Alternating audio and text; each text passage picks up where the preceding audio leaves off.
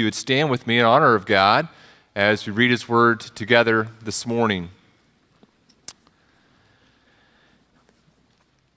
Acts chapter 16, verse 6. And they went through the region of Phrygia and Galatia, having been forbidden by the Holy Spirit to speak the word in Asia. And when they had come up to Mysia, they attempted to go into Bithynia, but the Spirit of Jesus did not allow them.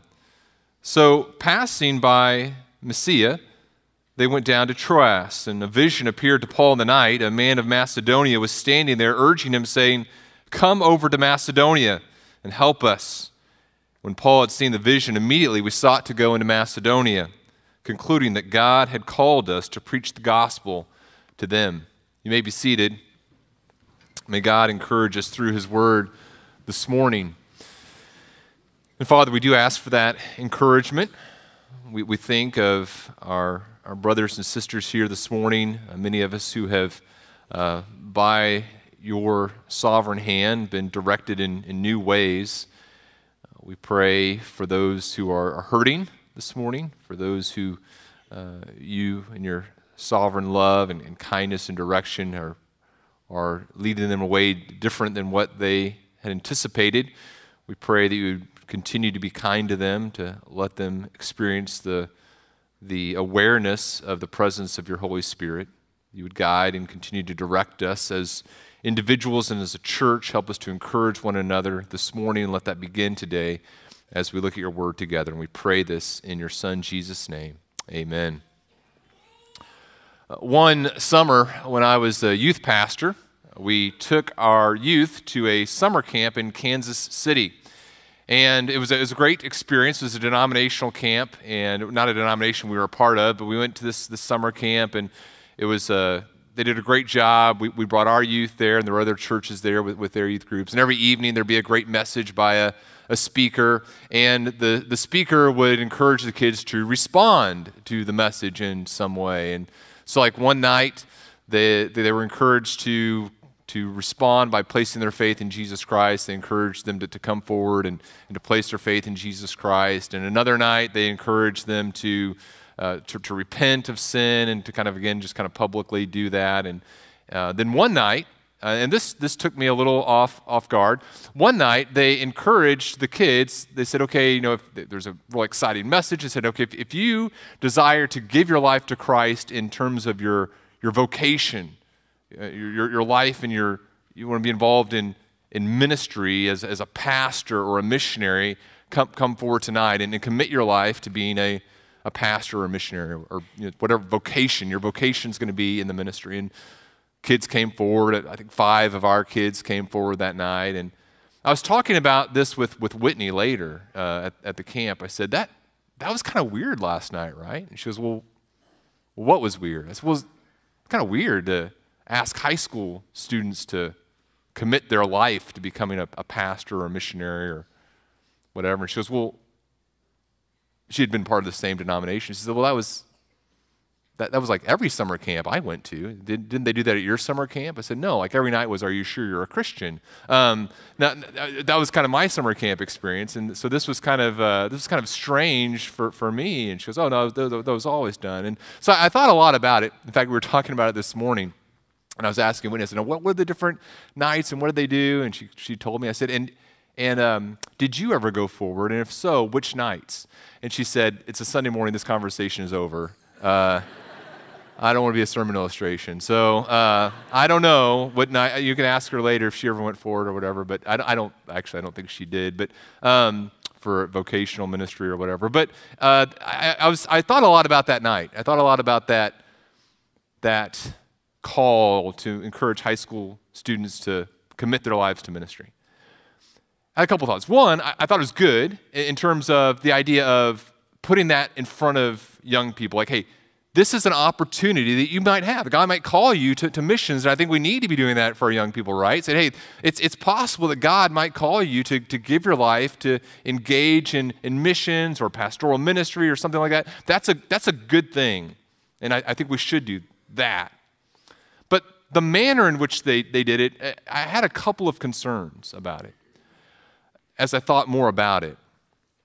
One of my concerns was it concerned me that we kind of view like two classes of Christians almost. Like, okay, there's there's normal Christians and there's like super committed Christians, and the super committed Christians all go into vocational ministry. And that's that's not how God describes the Christian life. All of us are completely committed Christians, not just the people who decide to go into vocational ministry, right? And, and then I was also concerned because I thought, you know, I'm, I'm, I don't think this is the best way for a person to determine whether or not God is calling them to, to full time vocational ministry or really any ministry. The, the way to determine that you're called to ministry is not to be at camp and some speaker you don't really know all that well said, hey, come forward if you want to. And if you want to, you come forward and you kind of respond to that and say, okay, now I'm committed to ministry. I, I don't think that's a very healthy way to get called to the pastoral ministry or missions or really any ministry that you're going to do as a believer. You say, well, okay, what is the best way to know what God wants me to do? Remember last week, we talked about how all of us, by God's grace, have this incredible potential for ministry. And God, in His grace, can, can cause us to be engaged in, in very fruitful ministry. But the path from potential ministry to fruitful ministry is a path that involves sacrifice. And hopefully, all of us this morning would say, Yeah, Daniel, I, I believe that. I believe that God has called me to be involved in, in ministry. I, I, believe that God could have a very fruitful ministry for me, and I, I'm committed to sacrifice. Hopefully, all of us would say that. I'm, I'm committed to living a sacrificial life for the glory of God. But, what? I don't know what that involves. How, how do I know what God desires me to do? And maybe some of you had a, a camp experience where you went forward and, and made some sort of a commitment, or Maybe you've done some other things to try to determine what God's will is. And, and Christians sometimes do some, some interesting things, I think, to determine what it is God desires them to do with their lives. Maybe some, some of us have a emotion, a kind of a, I, I feel this is what God wants me to do. Or maybe some of us are directed by God by guilt. You know, I feel guilty about doing this, so that must mean God wants me to do it because I feel guilty about it. Or maybe we just kind of have some sort of quasi mystical spiritual response to, to need. Like I'm, I'm wondering what I want to do with my life. I'm a young person and I read that Jesus' father was a carpenter. I'm like, well, I guess I'm wondering about that and God showed me this passage. Maybe I'm supposed to be a carpenter as well. Or maybe I'm supposed to be like Jesus and do what my father did, and my dad's an engineer, so God's calling me to be an engineer. I mean, we, we do some, some funny things, I think, to determine what it is God desires us to do. Now, in, in this text, look at the text with me if you would.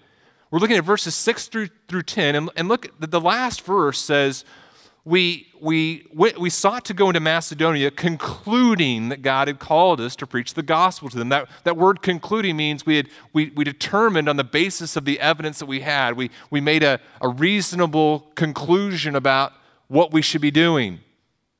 Now, how do we conclude what ministry God has for us. Paul and Silas and Timothy and Luke conclude that God desires them to go to Macedonia. How, how do you conclude? How do you de- determine what God would have you do? How can you be confident that the Spirit is leading you in the ministry that, that you're doing? You, you know you have potential, you're willing to sacrifice. How can you be sure that you're engaged in the ministry that's going to bring fruit? Well, here's the main thing that I want us to think about this morning steadfast, humble obedience to God's special revelation grants us confidence the Holy Spirit is directing our ministry. Steadfast, humble obedience, that is, holding our lives loosely, being obedient to God's special revelation, that's, that's scripture, can give us confidence that, that the Holy Spirit is, is involved and is directing the ministry to which we are engaged. So, what we're going to do is we're going to see how the Spirit works, really, how the, the triune God works by both what He prohibits and what He provides in the life of, of these Paul, Silas, and Timothy, and, and Luke at the end there. We're going to see how he directs by both what he prohibits them from doing and what he provides to give them direction. And we also can have confidence that we are being obedient. And here's the first thing that I want us to look at in verses 6, 7, and 8. First thing is this the Spirit directs us by what He prohibits. And by He, I, I really mean the triune God there, but the, the Spirit's work we're going to look at specifically this morning. But the Spirit's going to direct us by what He prohibits.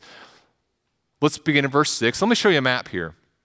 This is a, a, map. If you can't see this map very well, you can look in the back of your Bible. Maybe it, it has one as well. But this is, the, this is the route of Paul's second missionary journey.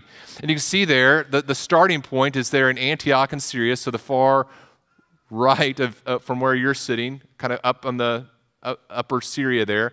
They start there and they, they go through Cilicia and they go into the southern Galatian region, and that's where we were last week. That's where they pick up Timothy, right? Now look at verse 6, and we see, first of all, as they, as they are engaged in this ministry, they are forbidden by the Holy Spirit to, to speak the word in Asia. So they've been there. You can go back to the map there while, while we're up there, just so if people want to kind of kind of look at this as, as we talk. This, there's some, some places mentioned here. So they've, they've gone through this, this region, and I think that at this point, they're maybe they arrive in Antioch and Pisidia. That's, that's right there on the edge of Galatia and Asia. And so they've, they've gone through the southern Galatian region, and they've been revisiting the churches, they've been revisiting the, revisiting the people there, they've strengthened the saints, and now they arrive there in Antioch and Pisidia, and they're thinking, okay, um, maybe we're supposed to go across Asia right? You see where Asia there is, that yellow portion. Maybe we're supposed to go through Asia, maybe we're supposed to go down to Ephesus. And so they, they're there in Antioch and Pisidia, and they begin to think, man, what an incredible opportunity we have to, to do here in Asia what we've done in, in other regions. We're going to be able to establish these churches, and as we establish these churches, God's going to do some amazing things here in Asia. And so they're, they're preparing to go on, into that area and establish churches. And maybe they're talking to one another, and, and Silas is excited about this opportunity. He says, Man, when we go to this place, I, we go here, and they're talking to people that are there in Antioch and Pisidia, and they're talking about different different places along that route. And, and maybe Timothy is excited. He's thinking about Ephesus and what he can do there as they make their way there. And someday, actually, Timothy's going to be a pastor in Ephesus. But, but they're excited about this opportunity. And, but what does the text tell us? The text tells us they, they go through the region of Phrygia and Galatia. That is, instead of going west across Asia, they go north. You see, they kind of go north up into towards Bithynia. And it says that why did they do that? Why didn't they go through Asia? It says because, look at verse 6, it says they were forbidden by the Holy Spirit. He, he hinders, he, he prevents. How does he hinder? How does he prevent? The, the text doesn't tell us. Maybe they were hindered because of an illness. They were, they were going to go in a certain time of the year and, and they weren't able to because there had been an illness. Or, or maybe there was some sort of legal situation they ran into where they didn't have the authority to go into a certain place. Uh, maybe there was just a, a, special revelation through the, the, prophecy of the people there in Antioch or Silas. We know that he was a prophet. Maybe there's some sort of special revelation God gave them that says, look, the Holy Spirit is, is saying this is not the ministry you're supposed to go on. We don't know. All we know is that God said no, and they were aware that God said no. And so instead of going west, they go north. And so they arrive there, kind of almost going in towards Bithynia. And look at verse 7. It says so they, they'd come to Mysia, and they think, well, now we'll go into Bithynia. So now they think, well, we'll just keep going north. So they couldn't go west. They think, we'll, we'll, we'll go north, and they begin to think about Bithynia, and they think about the cities there, and maybe they get excited again. Okay, Nicaea is there. Uh, there's the opportunity there to con- continue to, to preach the gospel in Bithynia. Byzantium is there. Now, uh, Istanbul was Constantinople. Um, you know, there, there's this opportunity to, to preach the gospel in, in that incredibly crucial city and, and, and so maybe they get excited about Bithynia. But what does the text say?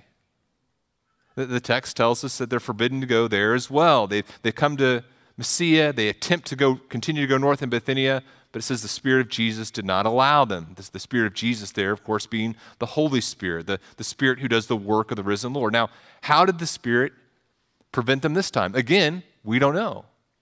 Text doesn't tell us. That's not the important thing to know. It's not important to know the specific details of how. What's important to know is that for whatever reason, and by, by whatever means, the Spirit makes it very clear to Paul and Silas and Timothy this is not the ministry for you. And so, what do they do instead? They begin this 500 something mile journey from where they started in Antioch and Pisidia.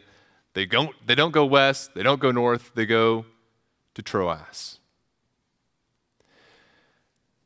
What do we learn by, by looking at what happens in these verses?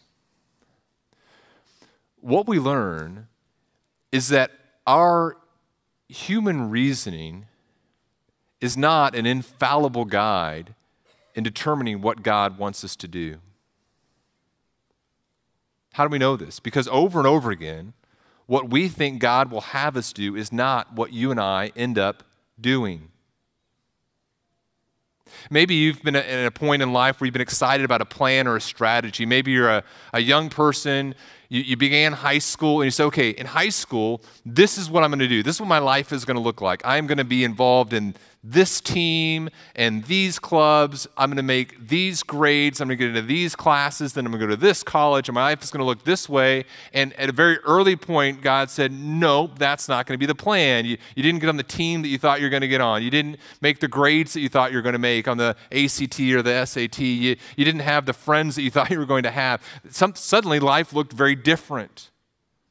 Or maybe you had this, this, this plan for, for ministry and there was an illness, and, and suddenly your life looks a lot different than you thought your life was going to look. Or, or maybe you were excited about a need. You say, okay, there's this need that exists in the church and the community. I'm going to be involved in, in meeting that need. And for whatever reason, it didn't work out for you to be the person to, to do that.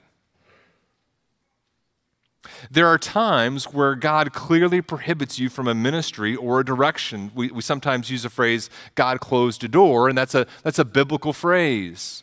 Acts 14 27, it talks about God opening a door for ministry. We see it in Corinth, the, both letters to the Corinthians. Paul talks about God opening a door for ministry. But the phrase, when God closes a door, he opens a window, that's not in Scripture, right?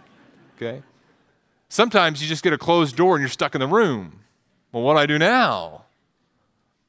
You say, well, how do I know when, when God is prohibiting something? Let, let me give you a couple thoughts here. Let me give you four thoughts about how we know that God is, is prohibiting things. Number one, sometimes God prohibits through circumstances. Sometimes God prohibits ministry through circumstances. You're wondering, what does God want me to do? And, and God says no through circumstances. In 1 Thessalonians, Paul says to the people in Thessalonica, says, I wanted to come to you again and again, but Satan hindered us. God allowed Satan to prevent Paul from doing what he desired to do. You want to be involved in, in some sort of ministry and, and you've, you've gotten sick and you're not able to do this ministry that you thought you were going to be able to do. You thought you were going to be able to, to host care groups, and, and suddenly, because of where your family's at with Ill, you, you can't do that anymore. Maybe you're a, a young person and, and you think, okay, or, or an older person, you think, okay, I'm, I, I, want to be, um, I want to be a, a, mom, I want to be a dad, I want to be a husband, I want to be a wife. And, and God has, th- through circumstances, said, no, not, not at this time. You say, yeah, but I, I'd be this, I'd be a great husband. I, I'd be a great wife. I would, if, if I was a, if I was a wife, I would, I would have the creativity of a Martha Stewart, the, the inspirational leadership of Joan of Arc and the, the teaching and wisdom of a Jen Wilkin. I have this amazing opportunity to, to, to be in this ministry, and, and, God says, through your circumstances, no. I, I, remember one time whenever my, my parents came and, and visited in central Illinois here, and uh, they were visiting the church. We were getting ready to plant the church, and my, my parents, as we were kind of driving around Washington, there was an open house, uh, I think on a, a house on Kingsbury, Kingsbury Kingsbury, Kingsbury. I only go on that road every day. Um, we, we, were on that road, and there was an open house, and my parents walked around the, this house on, on the street there, and I just had this thought, man, what if, what if my mom and dad moved in this area, and, and dad was involved, and, and mom was involved in ministry, this new church plant? Like, how cool of a ministry opportunity would that be? And you begin to kind of dream about things like that, ministering with your family, and, and you know, God very clearly said, no, you, you're not going to get the opportunity to be involved in ministry with your dad. That's not going to happen. Okay? No way. God prohibits. Sometimes God prohibits through divine revelation. You have a desire to, to go into to ministry. You, you want to be a pastor, maybe, but you're a new Christian. And First Timothy says, look, an, an elder can't be a recent convert. You're asked to be an elder. And, and as you think about being an elder, you're like, man, I do not want to do this, but I, I feel guilted into it. And, and 1 Peter 5, don't, don't serve under compulsion. You know, this is not how you're to be called to the ministry. God gives you divine revelation. This is not what you're supposed to be. There's a, there's a clear divine revelation. This is not what you're supposed to do. Disappointing, maybe, but, but clear. You want to marry someone. You really love this, but they're not a believer. You have clear divine revelation. This is not where God desires you to go. So sometimes God prohibits through circumstances, sometimes through divine revelation. Number three, sometimes he, he prohibits through the application of biblical principles. You want to be involved in the biblical counseling ministry. And you, you meet with a, a, church leader, and they say, Look, um, we don't believe this is the ministry you're called to at, at this time. That's, that's hard for you. It's, it, it's hurtful. But you say, okay, God's, God's called me to, to submit to, to my church leadership, and this is where they don't believe that I'm called. That's, that's God. The biblical principle there lets me know this is not the ministry I'm supposed to be in right now. God's prohibiting through the application of biblical principles. You're, you're on the church building committee and you say, you know what, I, I think we need to build a, a $2 million expansion. And, and, you know, then you look at the biblical principles about debt and you think about God's call on our church to maybe be involved in church planting and, and some missions. We can't do both these things. And so, by the application of biblical principles, you say, God is, God is not leading in this direction that maybe I thought He might. And then, number four, sometimes, or always, always, no matter what no we receive or prohibition, always God, by God I mean the, the triune God, God the Father, God the Son, are, are providing us the Holy Spirit to enable us to trust and grow and persevere when He prohibits us from moving in a certain direction. Sometimes the no that God has given us is, is devastating. We really thought He was going to allow us to pursue this, this course in our lives. We really thought this was the ministry that He was going to have for us. And God says, no. And we're overwhelmed with, with a sense of, of disappointment and loss, of hurt can be very discouraging. But what we see here is that God's no is not an unkind no. It's not a, a no driven by a desire to punish us, to cause us to, to suffer, to harm us. We, we take heart in this prohibition, God's prohibition, is, is the gracious direction of a God who loves us. You say, well, okay, I, have been, God has, God has prohibited me from moving in a direction. I, I wanted to be, I wanted to be a, a, a, dad, but, but that's not happening right now. I, I wanted to be involved in, in leading this small group. That's not happening right now. God's, God's prohibited me from moving forward in that direction. I, I wanted to be in a, a missionary, and that's not happening. What does that mean? You might have some, some questions. Okay, if, if God is saying no, is this ministry ever going to get done? I see this need and I feel drawn to it, and God is pro- prohibiting me from moving in that direction does that mean that it'll, that it'll never get done? No. It just means not by you. Bithynia gets reached. Peter, First Peter writes to, to the churches that are there. Paul doesn't go there in this trip. The gospel gets there. God's got this. They don't go through Asia yet, but, but the gospel gets to Asia. Timothy is going to be the pastor eventually the church in Ephesus, but just not this part of the trip. Is when they reach Ephesus. You say, well, okay, God can get things done, but but why does he make things hard? Is, is God still with me? Is he still mindful of me in this time of disappointment? I, I had this plan for my life. I had this direction that I was headed, and, and God is prohibiting me from moving this direction. Is, is, God still with me? Is the Spirit still involved in my life? No, uh, of course he is. Turn, turn your Bibles, if you, if you would, to, to John chapter 14 and, and take comfort in what Jesus says in John 14. In John chapter 14, verse 16, Jesus says, I will ask the Father,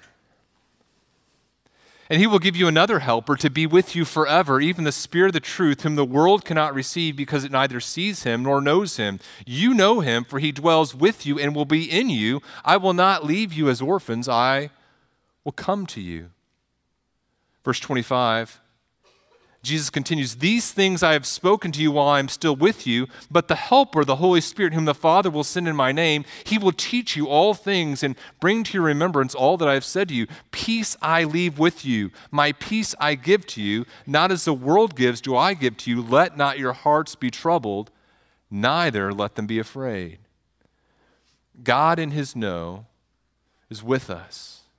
The Holy Spirit, if you are in Christ, the Holy Spirit has been given to you to be with you, to comfort you, to lead you, to direct you, to be kind to you, to be gracious. In that illness, in that time of loss, in the time of bewilderment where you're saying, okay, I, my life is careening in a direction I have no idea what God is doing in this, in that moment, God is with you, and this prohibition is the kind direction of a loving Heavenly Father working through the Spirit to be with you and to guide you to the ministry that He has in store for you. So here's the next thing I want us to talk about how the Spirit directs us. Number two, the Spirit directs us in what He provides. The Spirit directs us by what He provides. God now directs this group, Paul and Silas and Timothy at this point, through special revelation. This is not normative in Acts to, to, to speak through a dream it's, or a vision. It's not normative for us. It's not the normal way God communicates. We saw it with Peter earlier, now again with Paul. It's this extraordinary event. And in Acts, it, it's always accompanied a new ministry to a new re- group of people. And that's what happens here. It says there's a vision. And there's a man standing in this vision and urging them to come into Macedonia and help them. Now, Greece, uh, this part of Greece, Greece during this time period was divided into two regions. You had Achaia in the south and Macedonia in the north.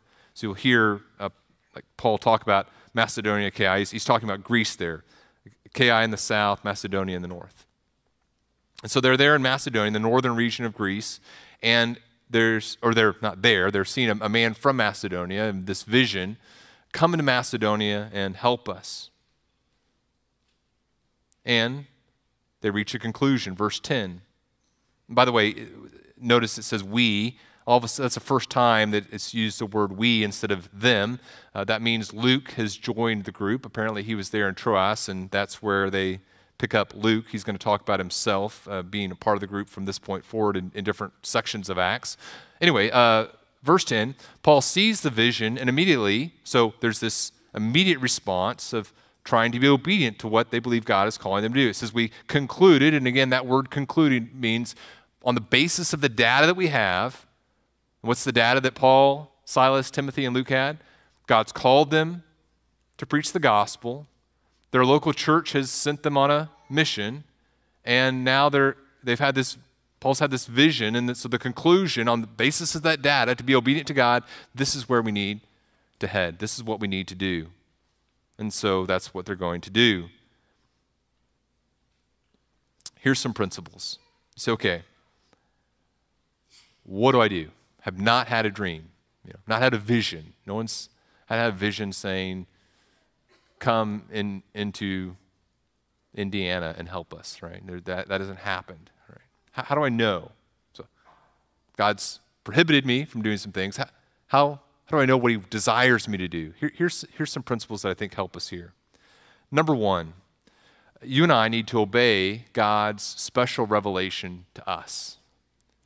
You might say, boy, if, if I could just have some direction like Paul had, you know, Paul got special revelation. If I could just get some special revelation, then I could also know what God desires me to do. But the reality is, as, as you know, we, we do have special revelation. God has revealed to us what He desires us to do.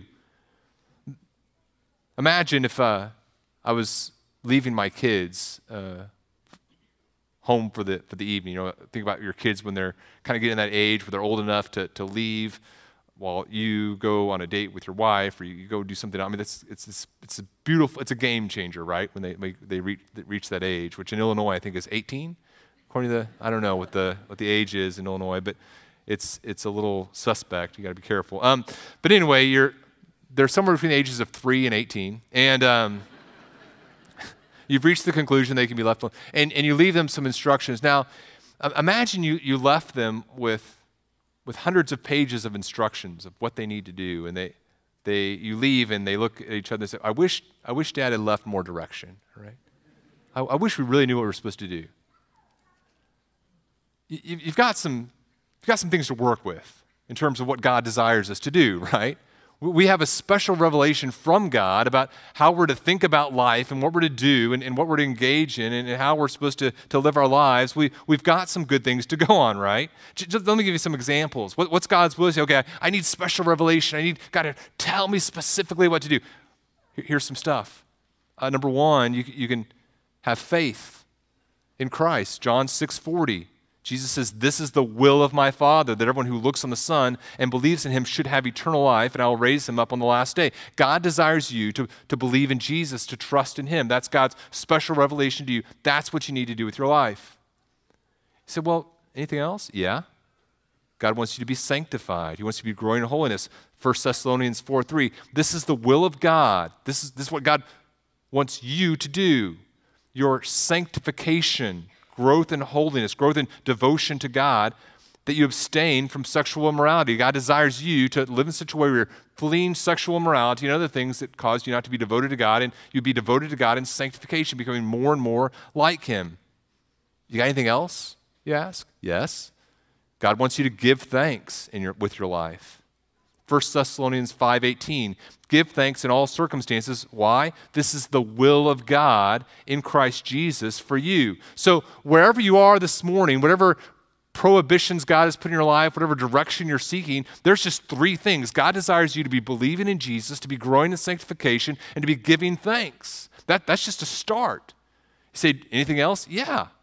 Yes. God desires you to be seeking the kingdom of God. Matthew 6:31. Therefore, do not be anxious, saying, What shall we eat, or what shall we drink, or what shall we wear? For the Gentiles seek after all these things, and your heavenly Father knows that you need them all. But seek first the kingdom of God and his righteousness, and all these other things will be added to you. Don't be anxious about tomorrow, for tomorrow will be anxious for itself. Sufficient for the day is its own trouble you want some special revelation from God about how you're to be living your life, there's something else. As you think about what you're going to do with your life and your time and your energy, seek the kingdom of God. Don't be seeking material things. So if you say, okay, I have these two choices, and one choice is for me to, to do something that's going to cause me to be pursuing the kingdom of God and living for eternity, and this other direction is to is going to cause me to be seeking the gain of material things, I don't know which to do. Here's some special revelation for you seek the kingdom of God. Do you have more? Yes. A lot, I mean, a lot more. We'll just a couple more. God wants you to do good. He wants you to be doing good things. Be subject for the Lord's sake to every human institution, he says in 1 Peter 2. Whether it be to end the emperor as supreme or to governors as sent by him to punish those who do evil and praise those who do good. For this is the will of God that by doing good you should put to silence the ignorance of foolish people. God wants you to be doing good things. God wants you to serve the church. Galatians chapter 5. Through love, serve one another. God wants you to love your family. Husbands, love your wives. Children, obey your parents. God wants you to be involved in sharing the gospel, the Great Commission, Matthew 28. God wants you to be giving to, to the, the, church. God wants you to be doing uh, th- these things for, for your life. That's His will, that's His special revelation for you. Sometimes we might say, boy, if I had a special, if like an angel from heaven came down and told me, give everything for the gospel, then, then I do that, you know. But here's, here's the reality the reality is that, that God has done that. We, we can begin right now to say, okay, my life, I've been called to live in complete discipleship and following after the, the Lord Jesus Christ. I, I know that's God's will for me. And I can be pursuing that with confidence. Here's a second principle that I encourage you with number two, don't bind yourself to, to subjective directives. But by, by subjective directives, I mean things that you just, they're not revealed in the Word of God, but they're just kind of a, the, maybe it's like a subjective feeling you have. And you say, okay, this must be a directive from God. Don't bind yourself to things that, that aren't clear in Scripture. Hold, some of those things loosely. You say, okay, well, there's this vision that, that Paul has. Do, do I need something kind of like that? What, what about, or what, just what about dreams? You know, should I be led by my dreams or, or my feelings? Sometimes I have this, this sense. Is, is, how do I know if that's of God or not? And I would say, look, just, I'd be really careful with that. I mean, I've had a lot of dreams. You know, like I dreamed one time that my brother's head, he was a new baby, I dreamed that his head was too big for someone to eat. I haven't based a lot of my life around that, you know? Uh, I dreamed one time I fell out of an airplane, but I don't, I don't view that as a directive from God, right? Uh, I, unless someone pushes me out of an airplane, that's not going to be happening, right? Lord willing. Know. Uh, so I'd be careful with that. What I'm saying is, God's given you His all sufficient word, and, and, at best, feelings and, and dreams can, can simply confirm what his, his will already revealed to us is. Now, maybe you had a dream one time and it reminded you of some biblical principles. Maybe you had a dream and you did something bad and something bad happened because you had sinned. And you're like, oh, maybe that's God telling me not to do that. Okay, sure. You know, I mean, if, if that's helpful, if He's reinforcing things that, that He's already revealed to you in, in the Word. But what I would caution you against is people saying, look, I, I just have this feeling, you know? And I've been in this situation a lot where someone says, look, I, I'm, I'm thinking about pulling all my money from savings and investing like in a pine cone decorating business. Really? Yeah, I just have this sense. This is what God wants me to do. I, I don't know. I mean, and, and when someone tells, like, I prayed about it, and I just have this sense. I, I don't, I, you know, I just have this this sense because I prayed about it. It it's hard to argue that, right? Now, may, maybe, uh, maybe, but I would hold those things pretty loosely, right? think about Colossians 3. Some people have pointed to Colossians 3.15, when one author was talking about this, and Colossians 3.15 says, let the peace of Christ rule in your hearts. And they say, well, I, I, I don't do something until I know that I have the, the peace of Christ ruling in my heart. I say, well, what does that mean? Does that mean you don't experience any distress about a decision? I, I don't think that's what Colossians 3.15 is saying. I, I, would, I would be much more comfortable looking at what Colossians 3 says and putting verse 15 in context there because you go to Colossians 3 and it gives us a lot of clear directives. Colossians 3 tells us seek the things above, put to death earthly things, put on the new self, forgive each other, bear with one another, put on love, and then let the peace of Christ dwell in your hearts richly my point don't bind yourself to subjective directives that may or may not be God's plan for you. I, I, would ask you to do other things. I'd encourage you to do other things that God has clearly commanded. And then as you, you do those things, trust that God is going to lead. That's much more important than something subjective. And, and, and then serve with freedom. A third principle here, third principle, number three, serve where God has placed you. Just as God has sometimes sovereignly prohibits you from a certain direction, God has sovereignly placed you where you are right now, and you need to begin to serve where you are without wondering, is this exactly where I'm supposed to be at some point? It's interesting. Paul doesn't wait until he has the Macedonian ver- vision to begin to serve. You go from Antioch in Syria uh, to Antioch and Pisidia. That's like a, it's over 300 mile, 350 mile journey. And then he travels another 500 miles to Troas. And he doesn't like wait to start doing things until he gets to Troas and has that vision. He's already some 800 something miles into his, into his missionary journey. He's been doing things the local church and the elders in Antioch were already involved in their ministry. They, they begin to, to do the things that God has called them to do. And my encouragement to you is, is simply look around okay, what circumstances has God sovereignly placed me in? And now, based upon where He's sovereignly placed me, I can make some reasonable conclusions about what He might be doing in my life. And then I begin to pursue ministry. I don't just, I don't just respond to an emotional plea one night at camp although it's, it's good to respond to the, the, teaching of God's word, but I'm involved in my local church. I'm involved in the lives of other Christians, and I, I see where God has placed me, and I, I start to serve. And then other people come alongside me and they, and they confirm, yeah, this is, you're doing the things that God has called you to do. You're believing in Jesus. You're, you're pursuing sanctification. You're giving of yourself for the lives of your brothers and sisters in Christ. And now other people are coming alongside you and, and encouraging you in the things that you're doing. And you can see the Holy Spirit working through that. You serve where God has placed you before they begin this journey, before they have the, the Macedonian vision, the, the elders have laid their hands on this, this team. 1 uh, Timothy 4.15, Paul talks about the council of elders laying their hands on Timothy. There's already been confirmation of godly men and women that this is the direction that they're to head. A fourth principle here hold your ministry and, and really just your entire life loosely. Our plans are not God's plans so often. The plans you thought you had are not the plans that God is going to have for you. And if you hold on to this subjective thing that you think God was going to do in your life, it can lead to a lot of misery and can lead a, a lot of resisting of what the Holy Spirit is, is directing you toward.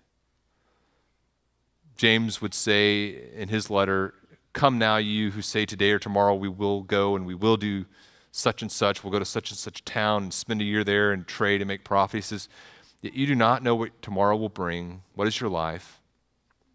For you're a mist that appears for a little while and then vanishes. Instead, you ought to say, If the Lord lives, we, if the Lord wills, we will live, and then do this or that. You boast in your arrogance, and all such boasting is evil.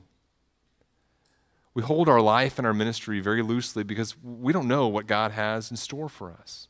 We don't know what, what tomorrow will bring, much less what ministry God may or may not have in store for us. And then the, the fifth pr- principle I'd have, fifth encouragement I have for you here is, is number five just trust the Spirit to enable you to fulfill the ministry to which you've been called. As you begin to serve, as you begin to, to seek to do the things that God has called you to do, trust the Spirit's enabling work to fulfill that ministry in you, not on your own strength, but but by His grace. Very often, as we think about what we desire, we desire to know like the short term future. So, okay, when we, think about wanting to know God's will, oftentimes we're saying, okay, God, I have this six month window or six year window or 10 year window. I, want you to, to, to, fill in those details for me, and, and that's, that's your will that I want to know. And God, in His grace, has let us know the future, but it's, it's a longer time span, right? Let, let me read to you from uh, Ephesians. And, and here we see about the, the type of the type of information that the Holy Spirit encourages us with. So you want to, I want the Spirit to direct me, I want the Spirit to give me knowledge about the future. This is the type of knowledge about the future that Paul prays the Spirit would give the people in Ephesus. Listen to this. You can turn to Ephesians 1 if you want he talks, he's talking about the Holy Spirit. In, in verse 11, he says, In him, here he's talking about Christ, in him we've obtained an inheritance, having been predestined according to the purpose of him who works all things according to the counsel of his will, so that we who were the first to hope in Christ might be the praise of his glory. In him you also, when you heard the word of truth, the gospel of your salvation, and believed in him, you were sealed with the promised Holy Spirit. So all of us who are in Christ have the Holy Spirit. And what is the who is the Holy Spirit? Verse 14, he is the guarantee of our inheritance until we acquire possession of it to the praise of his glory. So as we think about the Holy Spirit, what is the Holy Spirit doing in us? He is a guarantee of an inheritance and an eternal inheritance. And so right now we're in this moment, we're in 2021, and the Holy Spirit is, is, an, indi- is an indicator of this inheritance, or a, like a, a down payment, a first fruit of the inheritance that we're going to receive in e- when eternity begins for us. If that's at the sometime during 2021, if it's sometime in 2051 or how old? Uh, 2100, whatever it is, right? Whenever that time is, that's that's whenever the Holy that's whenever eternity is going to be in. And so right now we have the Holy Spirit saying, okay, Think about that time. That's, that's the time horizon that the Holy Spirit helps us think about. For this reason, he says in verse 15, because I've heard in your faith in the Lord Jesus and your love toward all the saints, I don't cease to give thanks for you. I remember my prayers. I pray, verse 17, that the God of our Lord Jesus Christ, the Father of glory, may give you the spirit of wisdom and of revelation and the knowledge of him, having the eyes of your hearts enlightened, that you may know. Now, what does he want us to know? He doesn't say that you may know what your career will be in six months, that you may know who you're going to marry, that you may know. Uh, there's no, that's not the knowledge. Is the knowledge that he wants them to have, that what he wants the Spirit to reveal, is the hope to which he's called you. That's far future. What are the riches of his glorious inheritance in the saints? And what is the immeasurable greatness of his power toward us who believe according to the working of his great might? God doesn't give us perfect knowledge of the immediate future, but He gives us certain knowledge of our eternal future. And He calls us right now, through His divine revelation, to engage in ministry with, with that in mind. I believe God has called us to do great things for Him. Maybe, and I encourage you to pursue those things. Notice what God has prohibited through his divine revelation or through circumstances. And, and then with confidence, obey his special revelation and begin to pursue the ministry that he, ca- that he has had in store from you from eternity past and will continue its completion into eternity future. Steadfast, humble obedience to God's special revelation grants us confidence that the Holy Spirit is directing our ministry. Father, we are mindful that you have given us direction. Father, some of us are very disappointed this morning. Some of us are, are devastated by, by where we are at this moment. Just life crushing things have, have happened that have, that have stopped us in our tracks and caused us to, to question what your plan for us is. Father, some of us are directionless. We're not quite sure what we're to do with our lives, what we're to do with, with our, our moments, what we're to do with the, the things you've given us. And Father, some of us are, are just desiring to, to grow deeper in you, to walk in, in more complete obedience. So, Father, we, we this morning, first of all, we we submit ourselves to your, your sovereign providential hand. We recognize that in in avenues of ministry that you have shut off from us right now. We, we rejoice in that. We, we recognize and we humble ourselves in your direction. And in places that you have put us, we recognize your providential hand in those things as well, and we submit to that. And, and in those things you've revealed to us and, and what we're pursuing that we must not, we confess and we repent of. We turn from those things. And Father, we turn instead to the things that we know you desire us to do we know that you desire us to, to, to, believe in your Son Jesus. We know that you desire us to do good. We know that you desire us to do good to one another. We know that you desire us to, to serve your saints. We know that you desire us to, to give of our lives for one another. And so, Father, as we prepare to partake of your Lord's Supper, as we prepare to remember the work of your Son Jesus to bring us into relationship with you, we also commit ourselves to, to sacrificial service for you. And in those areas where we're able, help us to do the ministry to which you've called us, not through our own enabling, but through the enabling work of your Spirit. We rely upon him this morning.